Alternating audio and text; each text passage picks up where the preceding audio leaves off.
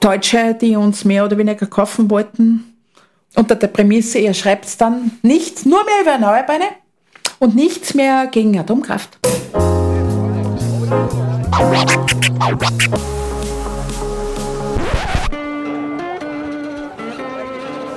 Liebe Hörerinnen und Hörer, herzlich willkommen im Zack Zack Nachtclub. Jeden Donnerstag ab 22 Uhr machen wir die Nacht zum Tag. Ungezwungen, persönlich und mit Open End. Schön, dass ihr heute dabei seid.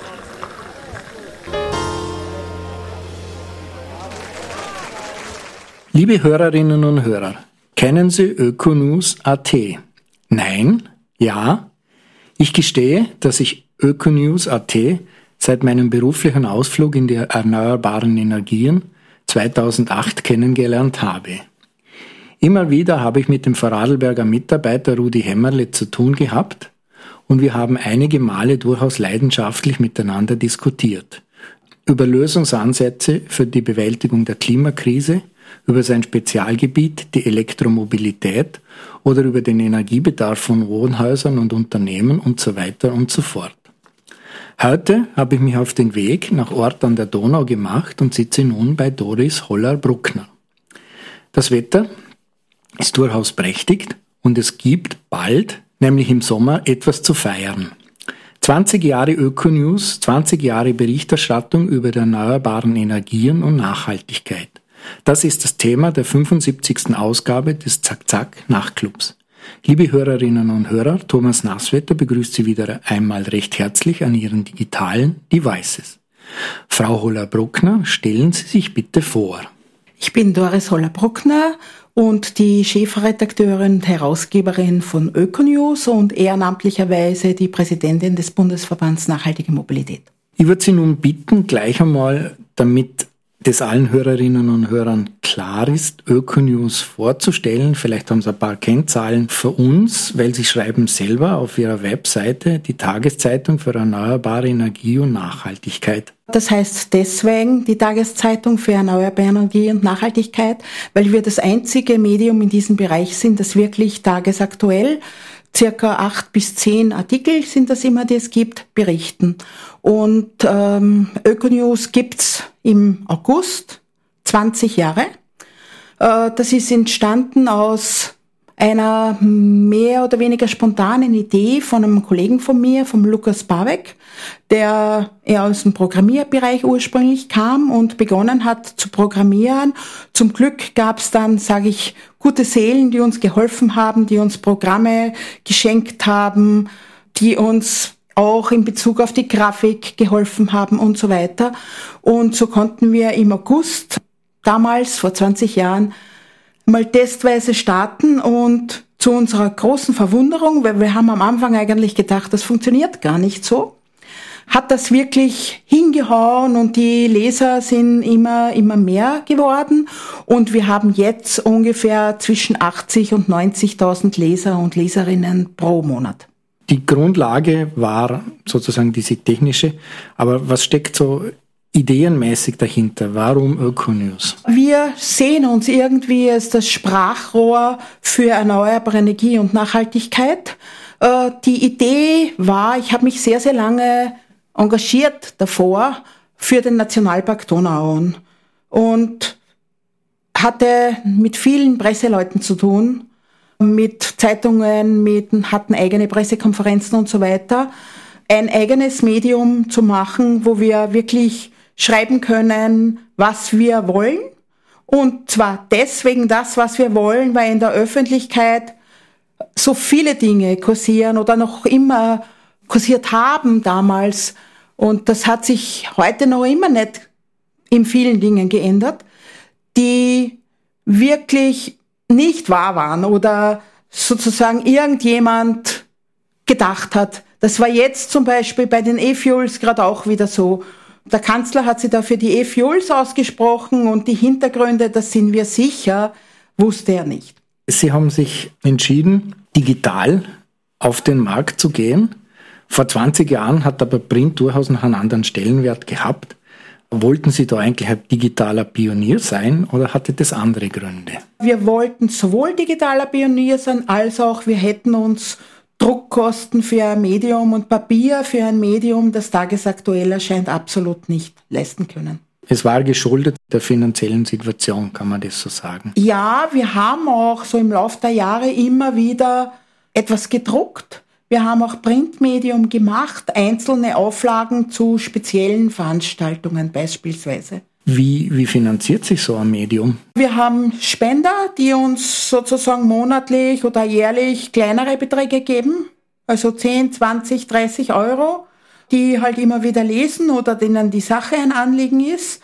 Äh, wir haben die Möglichkeit, dass man Banner schaltet. Wir bieten BR-Artikel an, wir bieten Jobinserate an und von allem ein bisschen was, so kommt ein wenig Geld herein. Und was noch wesentlich ist, wir arbeiten mit einem Fonds von ungefähr, was ich, 20, 25 Ehrenamtlichen, die immer wieder Dinge recherchieren, die Artikel machen, weil ihnen das Thema ein Anliegen ist. Und das geht vom, wirklich vom jungen Studenten bis zum Professor an der Uni bis zum Pensionisten, der Zeit hat, um zu einer Veranstaltung zu gehen und darüber was zu schreiben. Also spielt sozusagen das Sinnstiftende an der Arbeit der Redaktion eine ganz große Rolle. Das ist wirklich eine sehr, sehr große Rolle. Wir haben zum Beispiel einen Fotografen, der ist in Frühpension und der geht zum Beispiel irrsinnig gern zu Veranstaltungen, die eher so publikumswirksam sind, wo er irgendwelche Promis trifft oder sonst jemanden aus der Szene und da gehe ich selber eigentlich nicht hin und er macht es mit richtig Liebe, macht tolle Fotos, schreibt dann ein paar Zeilen drüber und damit hat er für sich selber sozusagen das Gefühl oder er macht auch tatsächlich etwas, das total wichtig ist. Wie sieht denn das so im Redaktionsalltag aus? Gibt es da sowas wie eine Redaktionskonferenz? Suchen sich die Leute die Themen selber oder wie funktioniert das so? Die Leute suchen sich die Themen selbst meistens. Nicht immer, manches Mal äh, frage ich auch die Kollegen, hast du Zeit, dass du das und das magst oder dort und dorthin gehst? Die kommen dann mit dem an mich oder an meinem, meinem Kollegen heran und sagen, du, das würde ich gerne machen. Und äh, dann schreiben wir das sozusagen auf, sagen, bitte, wenn geht, nächste Woche oder übernächste Woche. Die Leute sagen dann auch meistens einen Zeithorizont dazu, bis wann sie es machen können oder wann eine Veranstaltung ist, damit niemand doppelt hingeht. Und äh, das hat sich in der Zwischenzeit eigentlich super eingespielt. Am Anfang war es online, muss ich sagen, weil wir haben nicht immer Redaktionssitzungen. Die sind nur so alle na, zweimal im Jahr oder dreimal im Jahr, wo sich alle treffen. Die übrige Zeit läuft das alles online und wir haben das schon online gemacht, weit bevor wir ähm, in der Corona-Krise gelandet sind. Und in der Zwischenzeit gibt es auch Zoom-Konferenzen. Früher haben wir uns halt nicht gesehen, äh, oder haben geskypt, meistens nur mit Ton, weil wenn mehrere Leute drinnen waren, waren früher die Internetverbindungen nicht so gut. Sie waren, was Digitalisierung als Medium anbelangt, durchaus bei den Pionieren dabei und haben sich das sozusagen wirklich aufgebaut von Grund auf. Ja, wir haben auch damals, gleich zu Beginn, mehrere sehr wichtige oder interessante Preise gewonnen, beispielsweise Alternativen Medienpreis für den gesamten deutschsprachigen Raum, äh, weil es damals vielleicht fünf bis sieben Medien nur gab, außer den großen, die tagesaktuell waren. Sie haben verschiedene Schwerpunkte. Wenn Sie die unseren Hörerinnen und Hörern kurz vorstellen würden und jetzt eine persönliche Frage, welcher ist für Sie da der wichtigste? Für mich persönlich gibt es eigentlich nicht irgendeinen Themenbereich, der besonders wichtig ist. Wobei mein Herz brennt für E-Mobilität, weil ich das halt im ehrenamtlich im Hintergrund mit dem Bundesverband Nachhaltige Mobilität mache und auch da ganz viel unterwegs war auf der halben Welt. Und die Ressorts, die wir haben, sind Sonne, Wind, Biomasse, weitere Energien, wo alles drinnen ist, was Speichertechnik, äh, etc. betrifft. Dann ersatzfossiler Energie, da gibt's ganz viel zum Thema Atomkraft, Atomunfälle weltweit. Dann haben wir natürlich Mobilität, wobei das ist natürlich nicht nur E-Mobilität, sondern da ist auch dabei äh, Dinge wie zu Fuß gehen, Kombination von unterschiedlichen Mobilitätsarten oder Carsharing ist ein großer Schwerpunkt, wo wir relativ viel gemacht haben und auch versucht haben, die Leute untereinander besser zu vernetzen. Dann haben wir noch den allgemeinen Schwerpunkt Nachhaltigkeit, wo alles so reinfällt zum Thema CSR, also viel aus dem Firmenbereich auch. Und dann gibt's noch Ernährung und Gesundheit, wo wir einen großen Schwerpunkt natürlich haben, wie ernähre ich mich besser, auch ja, Landwirtschaft. Also das ist sehr, sehr breit aufgestellt. Und dann gibt's noch Vernetzung, wo es teilweise Ankündigungen gibt äh, von besonderen Dingen oder wenn wir selber Veranstaltungen machen. Und wir haben einen Kalender, das sind die Ökotermine, wo man selbst seine Veranstaltungen aus diesem ganzen Themenfeld auch kostenfrei eintragen kann.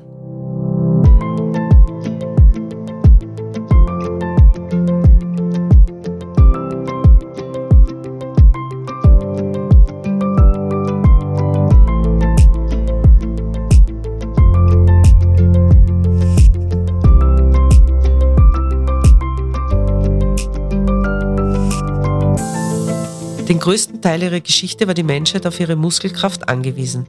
Vorgeschichtliche Jäger, Sammler und Fischer waren fast ausschließlich auf die Energie aus ihrer Nahrung angewiesen. Die Wirksamkeit der Muskelkraft wurde aber schon früh durch Werkzeuge erhöht. Der Leistungsumsatz beträgt nur kurzfristig, für ein paar Sekunden, bei gut trainierten Sportlern über 5000 Watt. Bei Ausdauerläufern über längere Zeit etwa 1750 Watt. Das sind mehr als 2 PS. Leichte Arbeit entspricht etwa einem Sechzehntel PS. Ein mittelschwer arbeitender Mensch schafft eine Leistung von 100 Watt. Mit der Erfindung der Landwirtschaft machte der Mensch sich auch die Muskelkraft von Haustieren nutzbar. Ein Arbeitspferd schafft eine Dauerleistung von rund 740 Watt. Die stärksten Maschinen zu Beginn der Neuzeit waren Segelschiffe, die Leistungen bis zu 180.000 Watt erbrachten. Große holländische Windmühlen um 1750 erzeugten eine Dauerleistung von 12.000 Watt. Erst der Einsatz von fossilen Brennstoffen wie Kohle und die Erfindung der Dampfmaschine ermöglichte es der Menschheit auf breiter Front Maschinen einzusetzen. Der Schlüssel dazu war die hohe Energiedichte von Kohle und später kamen Öl und Gas hinzu. Eine Dampfmaschine um 1800 hatte eine Leistung von 100.000 Watt. Zum Vergleich, ein Porsche Cayenne schafft über 400.000 Watt. Das größte Atomkraftwerk hat eine Leistung von 1,4 Milliarden Watt.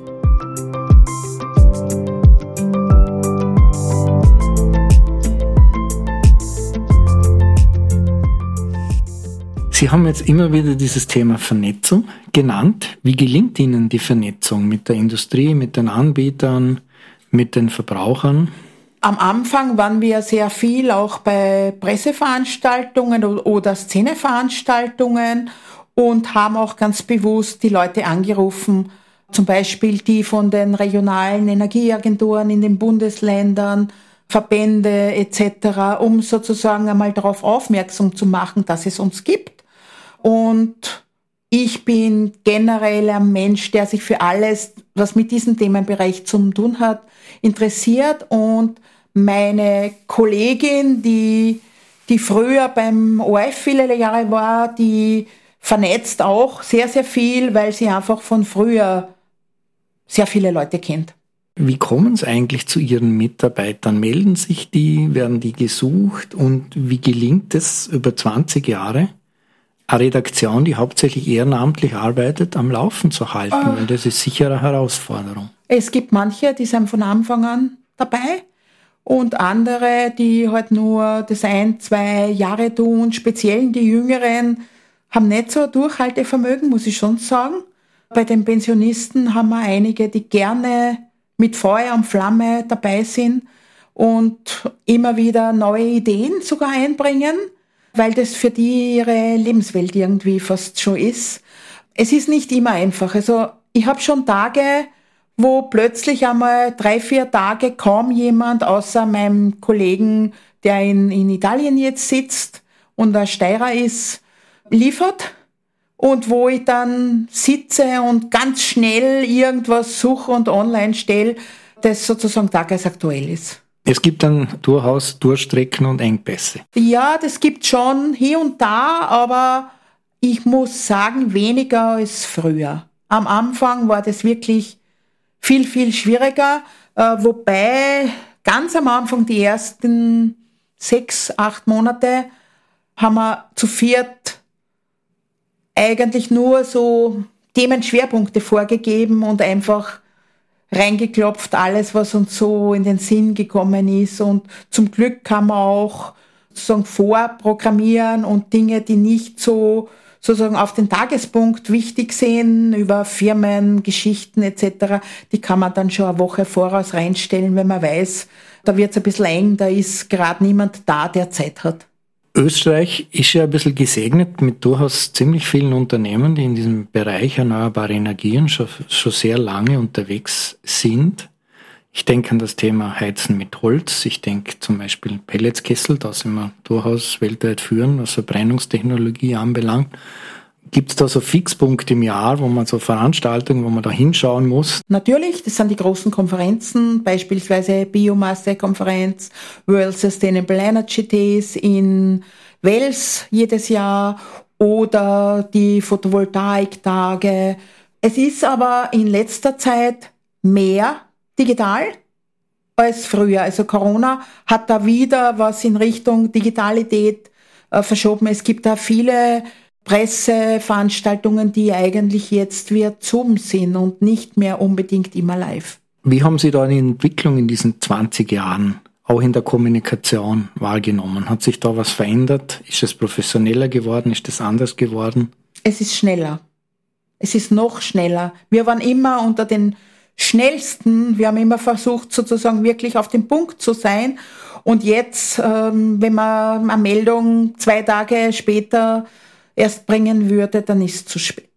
Also das heißt, die Redaktion selber steht unter einem sehr großen Zeitdruck. Aktualität ist genauso auch in der erneuerbaren Energie wichtig wie zum Beispiel in der Politik. Ja, weil in der Zwischenzeit viele Firmen, die uns dann glücklicherweise mit Bannern unterstützen, die haben uns als Startseite eingebaut und das ist das Erste, was Sie in der Früh im Büro lesen. Das ist sozusagen Ihre Fachzeitung. Machen wir vielleicht noch einen, einen, Sprung ein bisschen in Richtung Politik. Die spielt ja in Österreich durchaus eine Rolle. Wir waren einmal relativ führend im Bereich erneuerbare Energien. Die Entwicklung hat sich da ein bisschen verlangsamt, kann man sagen. Wie schätzen Sie das ein? Wir haben richtig gute Technologien und verschlafen es teilweise. Also ich bin immer wieder entsetzt, dass Politik nicht diese langfristige Sicht hat, nicht sieht, dass man da Kontinuität braucht, um wirklich viel zu bewegen und glaubt, ja, wir sind eh so gut und die Firmen, die sind so vorne und denen sozusagen ein, ein Wellental damit beschert und die Entwicklung verlangsamt, was eigentlich nicht notwendig wäre, wenn wir Vorreiter von Technologien haben, weil für die ist es furchtbar schwierig, wenn der Heimmarkt, wo sie Dinge vielleicht einmal besser testen können, weil der Kunde in der Nähe ist, wenn das ganz neu ist, nicht funktioniert. Also das passiert immer, immer wieder. Und äh, mir kommt auch so vor, dass die Politik teilweise nicht weiß, die Hintergründe, nicht die Details weiß und dann irgendwelche, sage ich, Wörter wie Jonglierbälle wirft, ohne tatsächlich zu wissen, aha, das ist jetzt das und das. Ich meine, ein kleines Beispiel nur Technologieoffenheit in der Elektromo in der Mobilität. Und dann so, na, Elektromobilität und Verbrenner aus, das braucht man ja nicht. Und dann wird von E-Fuels gesprochen und es, es hat kein Mensch von den Leuten, glaube ich, die sich über E-Fuels beschäftigen, je angeschaut, wie viel Erneuerbare wir dafür brauchen würden und wie extrem abhängig machen wir uns würden für die Zukunft, wobei der Vorteil der Erneuerbaren genau das wäre, aus dieser Abhängigkeit auszusteigen. Und leider passiert es immer wieder und auch heute noch.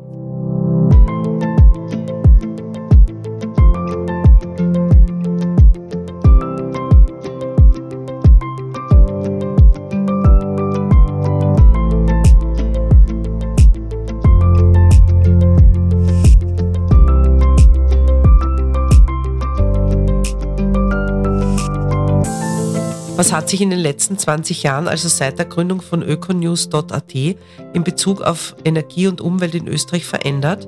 Die folgenden Punkte erheben keinen Anspruch auf Vollständigkeit, sondern sollen nur das Thema so weit kennzeichnen, dass Tendenzen ablesbar werden. Österreich ist beim elektrischen Strom aus erneuerbaren Energien in der EU auf Platz 1. 78 Prozent stammten aus erneuerbaren Energiequellen. Eigentlich toll. Betrachtet man die Entwicklung über die letzten 20 Jahre, so sieht es dann auch wieder nicht so toll aus. So gelang es, den Anteil von aus Gas, Kohle und Öl erzeugtem Strom seit 1990 nur um 5% zu reduzieren. Der Anteil erneuerbarer Energien in Österreich lag schon 1990 dank Wasserkraft bei 71% 7% war der Zuwachs also bei der erneuerbaren Stromerzeugung und in einem Zeitraum von 30 Jahren. Der Gesamtenergieverbrauch in Österreich stagniert laut einem Bericht des Umweltministeriums aus letztem Jahr seit 2005 mehr oder weniger und liegt zwischen 1420 und 1460 Petajoule. Ausnahme war das Corona-Jahr 2020, in dem der Gesamtenergieverbrauch auf 1345 Petajoule fiel. Das war ein Rückgang um mehr als 7 Prozent. Der Anteil der erneuerbaren Energien an der Gesamterzeugung stieg von 350 Petajoule in 2005 auf 525 Petajoule in 2020. Der Großteil, nämlich 40 Prozent davon, stammt aus biogener Erzeugung wie Holzverbrennung, Ablaugen und Biogas. 31 Prozent war der Wasserkraftanteil und nur 2,2 Prozent stammten 2020 aus PV. Im Bereich der Nutzung der Umgebungswärme, also dem Einsatz von Wärmepumpen, hält der Trend nach oben seit 2005 fast unvermindert an. Mehr als 38.000 Wärmepumpen für Heizung und Brauchwasser wurden 2021 installiert. Damit sind in Österreich fast 400.000 Wärmepumpen im Betrieb. Dennoch liegen wir beim Thema Raumheizung mit erneuerbaren Energien mit 35 Prozent zwar über den EU-Schnitt, aber nur im Mittelfeld. Die Sieger Schweden 66,4 Prozent, Estland 58,8 Prozent und Finnland 57,6 Prozent liegen uns weit voraus. Selbst Kroatien oder Bulgarien liegen hier etwas besser. Beim Thema erneuerbare Energien im Verkehrsbereich liegt Österreich mit einem Anteil von 10,3 Prozent nur knapp über dem EU-Mittel von 10,2 Prozent. Klassenbester ist Schweden mit 31,9 Prozent. Die Treibhausgasemissionen sind zwar gegenüber dem Rekordjahr 2005 gesunken und befinden sich im Jahr 2020 sogar unter dem Niveau von 1990. Das dürfte jedoch zum großen Teil Corona geschuldet sein. Somit ist Österreich vom Ziele einer Halbierung des CO2-Ausstoßes gegenüber 1990 noch weit entfernt. Ob die von der Bundesregierung angestrebte Klimaneutralität bis 2040 umsetzbar ist, daran sind zum jetzigen Zeitpunkt wohl Zweifel angebracht.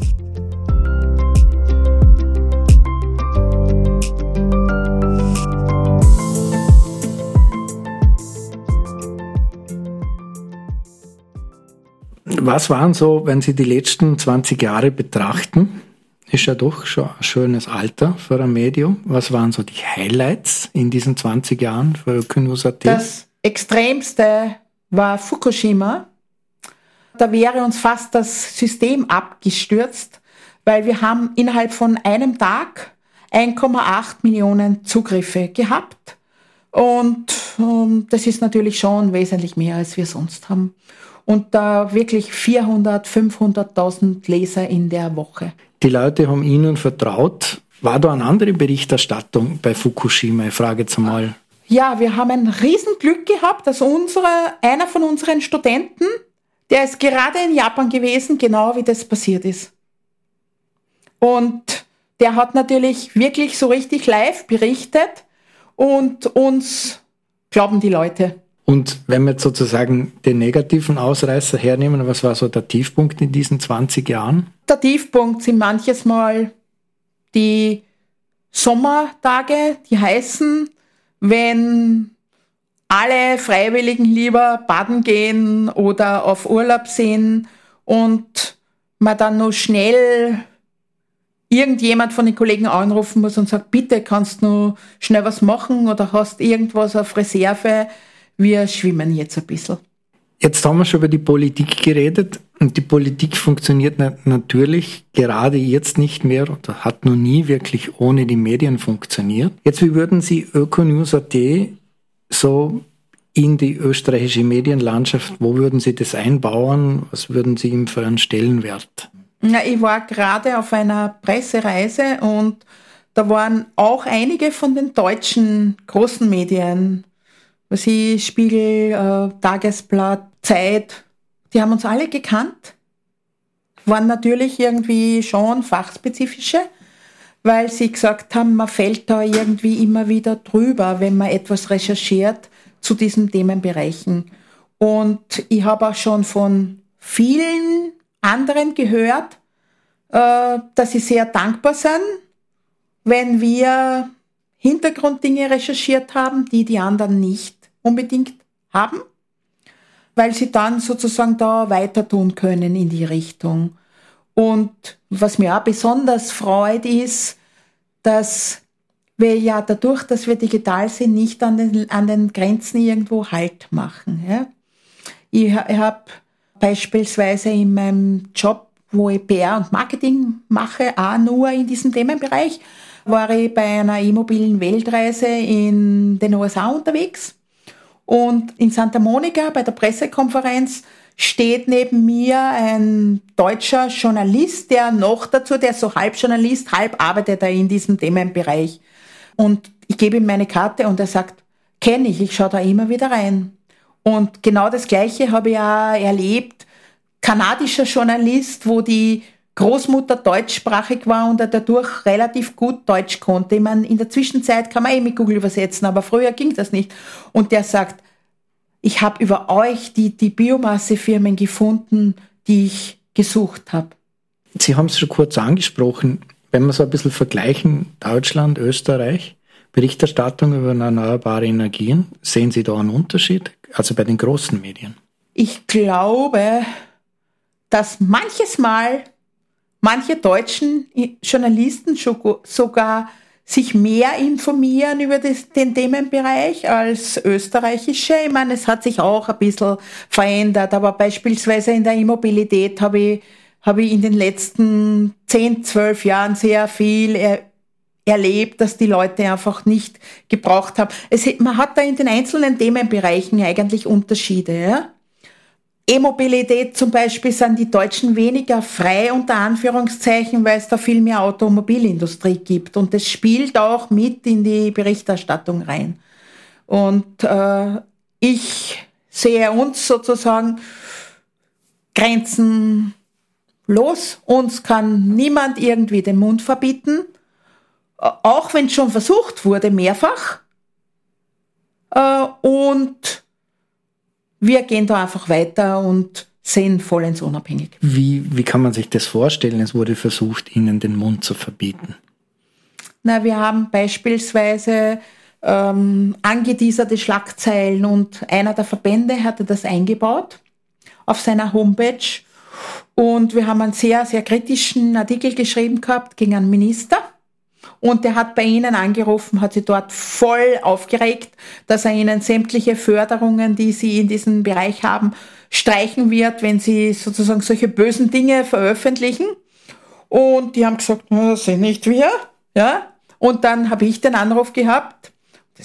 Ihr bekommt niemals mehr irgendwelche Unterstützungen. Und ich sage, wir haben keine Unterstützungen. Dankeschön, auf Wiederhören. Also das Typische, was man aus der österreichischen Politik, aus der österreichischen Medienpolitik in dem Fall kennt, weil man sieht es an vielen Stellen, die Nähe der österreichischen Politik zu den Medien ist durchaus nicht immer unbedingt für ähm, die Berichterstattung gewinnbringend im Sinne der Neutralität. Ja, aber wir haben noch viel schlimmere Dinge erlebt. Also Deutsche, die uns mehr oder weniger kaufen wollten, unter der Prämisse, ihr schreibt dann nichts, nur mehr über Erneuerbare und nichts mehr gegen Atomkraft. Also solche, solche Dinge gibt es tatsächlich. Ja. Und der Preis ist wirklich ordentlich raus, raufgegangen.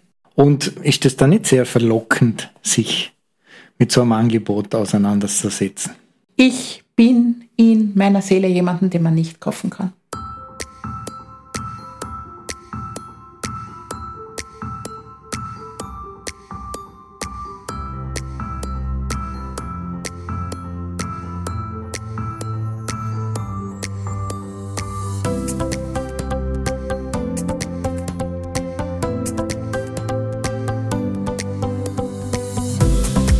Entwicklung erneuerbarer Technologien spielt Österreich eine große Rolle.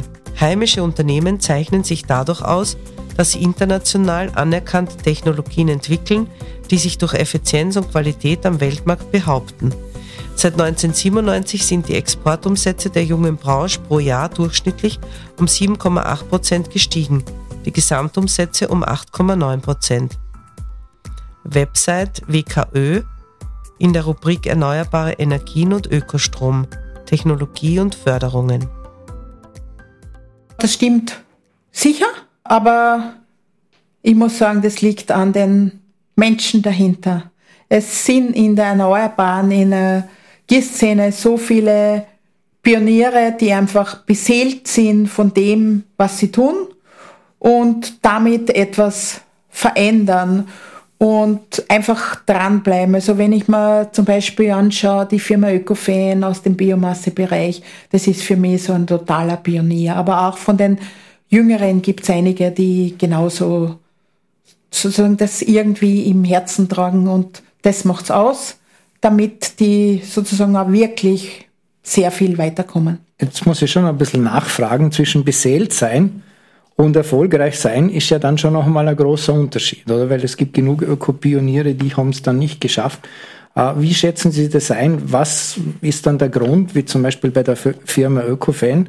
Also für unsere Hörerinnen und Hörer, die stellen Pelletskessel her, die haben, glaube ich, den ersten Pelletkessel mit Brennwerttechnologie entwickelt. Also das war eine Weltsensation. Das hat es nur bei den Gasgeräten gegeben. Ökofan hat das hingekriegt. Was liegt da dahinter, dass Sie dann sozusagen, weil zwischen beseelt sein und Erfolg liegt ja noch ein Unterschied. Das sind irgendwie, sage ich jetzt, große Familienunternehmen. Die reden nicht über CSR so wie andere das tun, sondern die tun das einfach.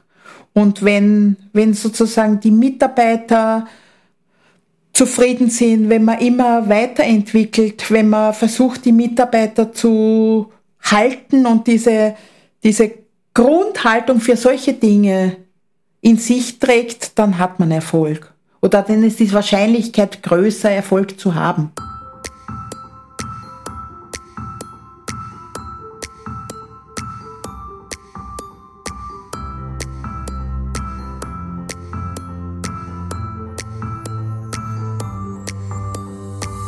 Ja, ich unterstütze alle EU-Staaten, die gerade derzeit dieses Vorhaben, den Verbrennungsmotor ins Auszustellen, zu blockieren.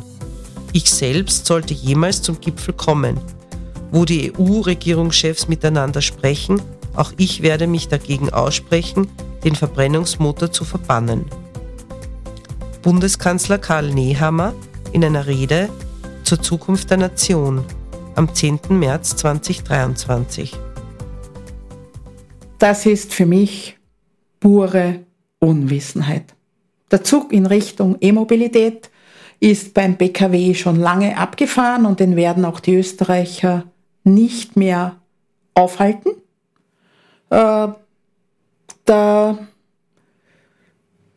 da gibt es sozusagen kein Zurück mehr.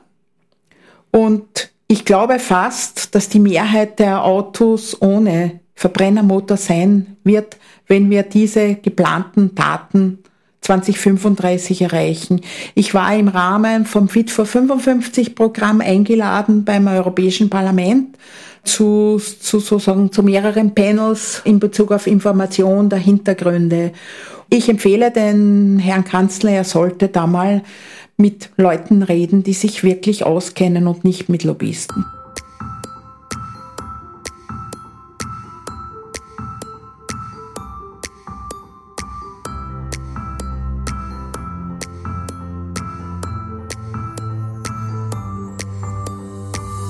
Wir wollen bis 2030 den Ausstoß von CO2 beim Verkehr halbieren und bis 2040 auf Null gehen. Das geht natürlich nur mit zwei Hebeln. Auf der einen Seite dadurch, dass der Ausstoß von CO2 verringert und dann ganz beendet wird durch das Raus aus Verbrennungsmotoren. Aber das wird nicht reichen, ganz und gar nicht. Es braucht auf der anderen Seite auch einen starken Rückgang beim Individualverkehr. Umweltstadtrat Jürgen Czernohorski im Nachtclub vom 9. März 2023. Absolut beizupflichten. Wir werden aber diesen Ausstieg nicht nur in den Städten brauchen, wo er sowieso einfacher ist und läuft. Also als Stadtpolitiker kann ich mich leicht für das aussprechen oder leichter, weil der Trend generell da schon zum Ausstieg aus dem einzelnen Auto geht. Ich glaube, dass wir in Zukunft sehr, sehr viel von Sharing haben werden und dass durch automatisiertes Fahren das auch beschleunigt wird, dieser Ausstieg vom einzelnen Auto, wodurch es generell weniger werden. Ich bin selber einige dieser Dinge auch schon gefahren oder mitgefahren und bin überzeugt, dass sie in einigen Jahren besser sein werden als der Mensch, auch wenn manche das nicht hören wollen. Also ich glaube da an die Digitalisierung. Ich glaube damit auch sozusagen weniger Autos für die Zukunft. Gerade der Mobilitätsbereich, da habe ich mich lang damit beschäftigt. Ich war einige Zeit im Vorstand von der Avera, vom Europäischen Verband. Wir haben in der Zwischenzeit sogar äh, LKWs mit großen Reichweiten, die meine Schweizer Kollegen bauen, mit 600, 700 Reichweite, sogar mit einem Weltrekord mit 1000 Kilometer Reichweite. Basis Elektromobilität, Basis mehr öffentlicher Verkehr, mehr automatisiertes Fahren, Autoabos, ja, Carsharing. Es ist ein Mix aus vielen Dingen. Und glauben Sie wirklich, dass sich das in dieser kurzen Zeit, weil bis 2040 sind es jetzt gerade mal noch 17 Jahre oder ein bisschen mehr als 17 Jahre, ähm, Sie haben es gesagt, in der Stadt ist leichter, das stimmt, aber wird sich das, Österreich besteht ja nicht nur aus Städten und Agglomerationen, sondern hat eben auch noch viele Menschen, gerade hier in Niederösterreich, die im Land leben. Ich weise noch hin auf das Ding, das ist das Handy. Da hat auch mir jeder erklärt, vor zehn Jahren, na, na, du bist komplett verrückt, was du für Ideen hast. Oder ähm, zum Thema Digitalisierung. Ja. Ich habe vor, das ist mehr als 20 Jahre her, ja, ich, bei einer Veranstaltung war ich, da hat der Matthias Horks gesprochen und sagt, na, der Trend geht in Richtung Digitalisierung und wir werden auch Arbeitsplätze teilweise wahrscheinlich zu Hause haben, ja. Und fragt dann so nach, gibt's jemanden, der schon einen Arbeitsplatz hat, der sozusagen voll weg vom Büro ist? Und das hatte ich schon damals äh, mit einer Standleitung hierher, wo wir gerade sitzen. Und ich war da schon immer sozusagen offen für Neues und bin eigentlich nie damit enttäuscht worden und das geht, wenn die Technologie da ist. Rapid, schnell. Beispiel Norwegen. Äh, ich war vor kurzem in Norwegen und da geht jetzt zum Beispiel auch der Trend bei den, die Busse sind jetzt alle elektrisch. Es werden teilweise Fähren elektrisiert. Ähm, also wir brauchen nur den Blick über unseren Tellerrand geben, dann sehen wir, das geht. Norwegen ist für mich insofern ein bisschen ein problematisches Beispiel, weil Norwegen ein extrem reiches Land ist. Werden wir das in Österreich schaffen? Und wie sieht es in den Schwellenländern aus, wo natürlich viel, viel mehr Menschen leben als? Ich glaube, das Essentielle ist, Mobilität zu bieten und nicht das Auto. Und in dem Moment, wo die Mobilität gleich, gleich schnell ist und günstiger, setze ich auf die jeweilige Mobilität dann brauche ich nicht mehr unbedingt das Auto.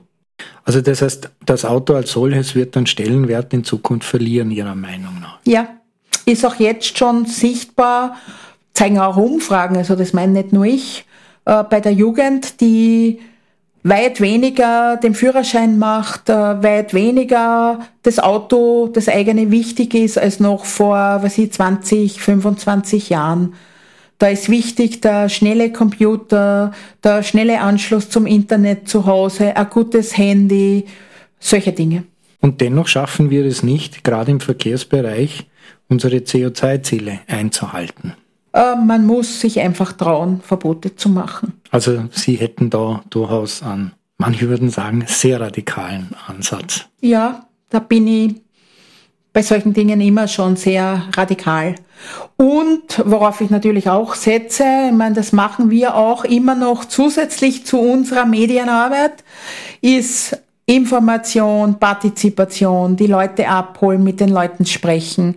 Wir sind in dem Fall sozusagen nicht nur online, sondern wir waren in unzähligen Schulen. Wir haben als in zwei Wochen wieder einige Workshops in Schulen, Schulen zum Mobilitätsbereich, um sozusagen aufzuzeigen, es gibt die anderen Möglichkeiten und das Nachdenken da ein bisschen anzuregen. Jetzt muss ich schon einmal nachfragen, wie viele Stunden in der Woche arbeiten Sie? Leider nicht alles bezahlt, aber es freut mich am meisten, wenn ich Veränderungen erreichen kann und ich sage, macht es nicht für meine Kinder mehr, weil die sind erwachsene Menschen, sondern für meine kleine Enkeltochter. Wenn ich mir das jetzt anschaue, dann weiß ich, ich muss da einfach weiter tun.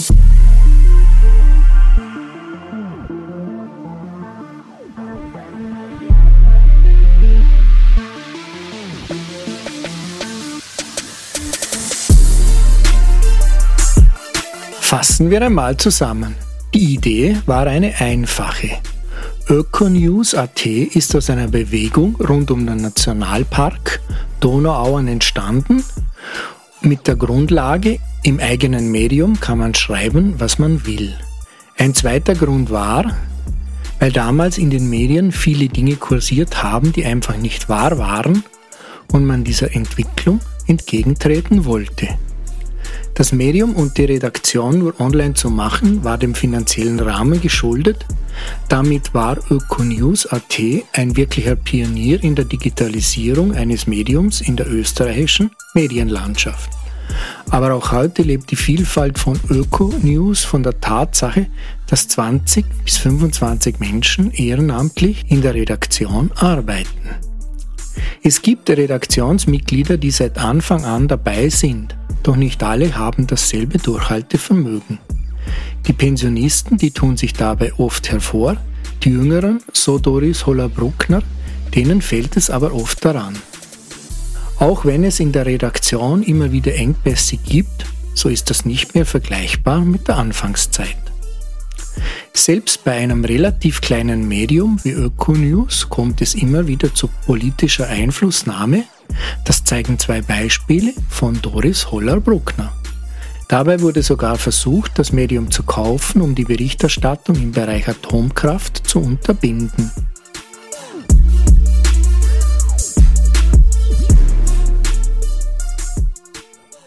Werden wir uns in 20 Jahren dann zum nächsten Mal treffen und 40 Jahre Ökonos feiern können? Und was ist da geplant? Und wie glauben Sie, muss sich die österreichische Politik verhalten, dass das Thema Nachhaltigkeit, das Thema erneuerbare Energien zu bewältigen sein wird, ohne dass wir einen Wohlstandsrückschritt erfahren? Wir brauchen zuerst einmal langfristiges Denken. Und wenn es nach mir geht, wird es Ökonews noch länger geben müssen. Leider, weil unser eigenes Versprechen, das wir uns gegeben haben vor 20 Jahren, wie wir begonnen haben, war, wir müssen das so lange machen, so lange, bis die Leute verstanden haben, dass sich die Welt verändern muss. Wir brauchen eine Energiewende, wir brauchen eine Verkehrswende, wir brauchen die Wende in den Köpfen.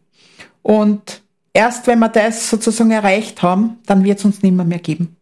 Dann legen wir gern die Hände in den Schoß und hören auf. Wie weit sind Sie da auf Ihrem Weg? Wie würden Sie das selber einschätzen? Äh, wir haben schon einiges erreicht. Wir haben in den letzten vier, fünf Jahren versucht, in Bezug auf Partizipation, Demokratie in den Köpfen sozusagen noch viel mehr zu tun. Ähm, wir, wir sind aus dieser flachen Kurve die man am Anfang bei neuen Entwicklungen hat, sind wir zumindest einmal heraus. Aber es braucht noch richtig Highspeed, so wie beim, bei irgendeinem Elektroauto, wenn man beschleunigt. Sehen Sie da in der österreichischen Politik irgendwelche Ansätze? Gibt es da jemanden, der das schaffen könnte? Weil wenn man sich jetzt die Kanzlerrede, auf die wir schon Bezug genommen haben, wieder anschaut, dann kann man das auch als totalen Rückschritt und Rückfall wahrnehmen ich glaube, wir dürfen bei solchen Dingen nicht nur bottom-down denken von der Politik, sondern auch bottom-up. Und eines weiß ich bestimmt, wir, die sozusagen versuchen, da zu verändern oder auch tatsächlich mit Projekten verändern, das werden täglich mehr und mehr und mehr. Und die Politik richtet sich nach der Mehrheit. Also ich sehe schon, nach, Sie haben nach 20 Jahren Ihren Optimismus nicht verloren. Ja, ich bin immer wieder, bin immer wieder optimistisch. Auch wenn ich manches mal kleine Durchhänger habe, wo ich mir denke, das gibt's doch nicht. Aber ich bin auch frech und rede die Leute an. Also mir ist es wurscht, ob das der Bundeskanzler ist oder irgendein Minister oder wer immer. Ähm, wenn mir die Leute unterkommen, dann sage ich denen auch sehr ehrlich meine Meinung und ähm, vielleicht hat man sogar als Medium der Nuance mehr Chancen, weil man die Leute leichter erwischt, als wenn man sie einen Termin als irgendein Bürger ausmachen muss. Und auch das ist sozusagen ein Vorteil, ein Medium zu sein. Gut, dann vielen Dank für diese schönen Worte am Schluss. Liebe Frau Holler-Bruckner, ich möchte mich bei Ihnen bedanken für die Zeit, die Sie uns geschenkt haben. Liebe Hörerinnen und Hörer, ich möchte mich auch bei Ihnen bedanken, dass Sie durchgehalten haben an Ihren digitalen Devices bis zum Schluss. Das Thema war spannend. Einblicke in ein nicht ganz so großes Medium, aber ein wichtiges Medium zu bekommen. Und ich glaube, da wurde heute einiges klar, wie solche Dinge laufen und wie sie am Laufen gehalten werden. Mein Name ist Thomas Nasswetter, gesprochen hat Ruth Meyer. Wenn es Ihnen gefallen hat, dann wie immer freuen wir uns über eine Kritik auf Spotify und Apple. Wenn es Ihnen sehr gefallen hat, dann freuen wir uns über Ihren finanziellen Beitrag, denn als unabhängiges Medium, so wie auch Ökonews.at, sind wir von diesem Beitrag abhängig, weil wir keine Förderung erhalten. Ich wünsche Ihnen eine gute Nacht, machen Sie es gut und bleiben Sie uns gewogen.